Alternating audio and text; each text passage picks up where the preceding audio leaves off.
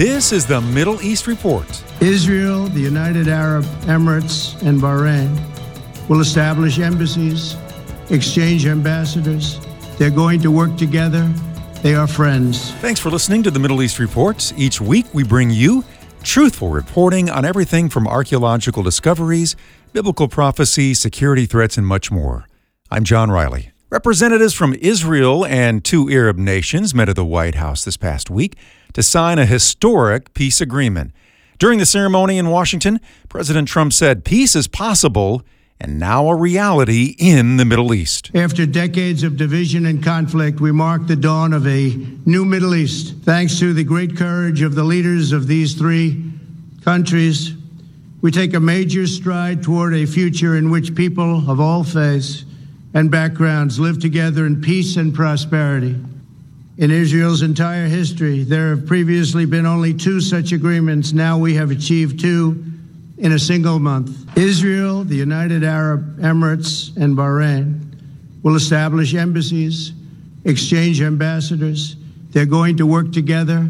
They are friends. Together, these agreements will serve as the foundation for a comprehensive peace across the entire region, something which nobody thought was possible, certainly not in this day and age, maybe in many decades from now. Israeli Prime Minister Benjamin Netanyahu thanked President Trump for his leadership. This day is a pivot of history. It heralds a new dawn of peace. For thousands of years, the Jewish people have prayed for peace. For decades, the Jewish state has prayed for peace. I am grateful to you, President Trump, for your decisive leadership. You have unequivocally stood by Israel's side. You have boldly confronted the tyrants of Tehran.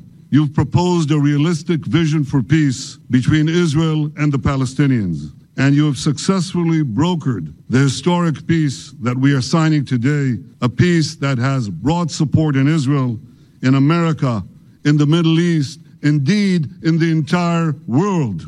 And the blessings of the peace we make today will be enormous. King David expressed this basic truth thousands of years ago in our eternal capital, Jerusalem. His prayer, immortalized in the book of Psalms in the Bible, echoes from our glorious past and guides us towards a brilliant future.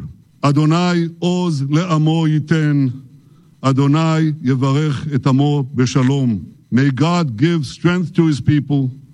May God bless his people with peace. CBN News Middle East Bureau Chief Chris Mitchell says reaction to the peace agreement continues to come in. American Rabbi Marc Schneier says there was more than one factor pushing the agreements forward at this time. First, you have this raging pandemic. It's only a natural alliance for the Gulf and for Israel to combat uh, this virus together. You have the as existentialist threat that continues to come from Iran, wanting to strengthen relations with the U.S. administration. And both the UAE and Bahrain were very concerned about the possibility of annexation on the part of the state of Israel that was one of the contributing factors that created the tension to make this deal. Schneier told CBN News the deals would be good for everyone. When the King of Bahrain said to me time and time again that our only guarantee for a strong, moderate Arab presence in the Gulf is a strong Israel. CBN News reporter Julie Stahl says evangelicals give high remarks to the president for his support of Israel and this peace agreement. This is a big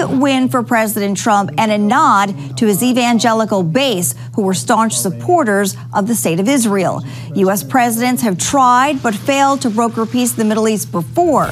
In its 72 years as an independent nation, it has only reached peace with two other Arab states. Egypt and Jordan. Now, in just a month's time, that number has doubled. That's the Middle East Report. Podcasts of the show are available at afr.net.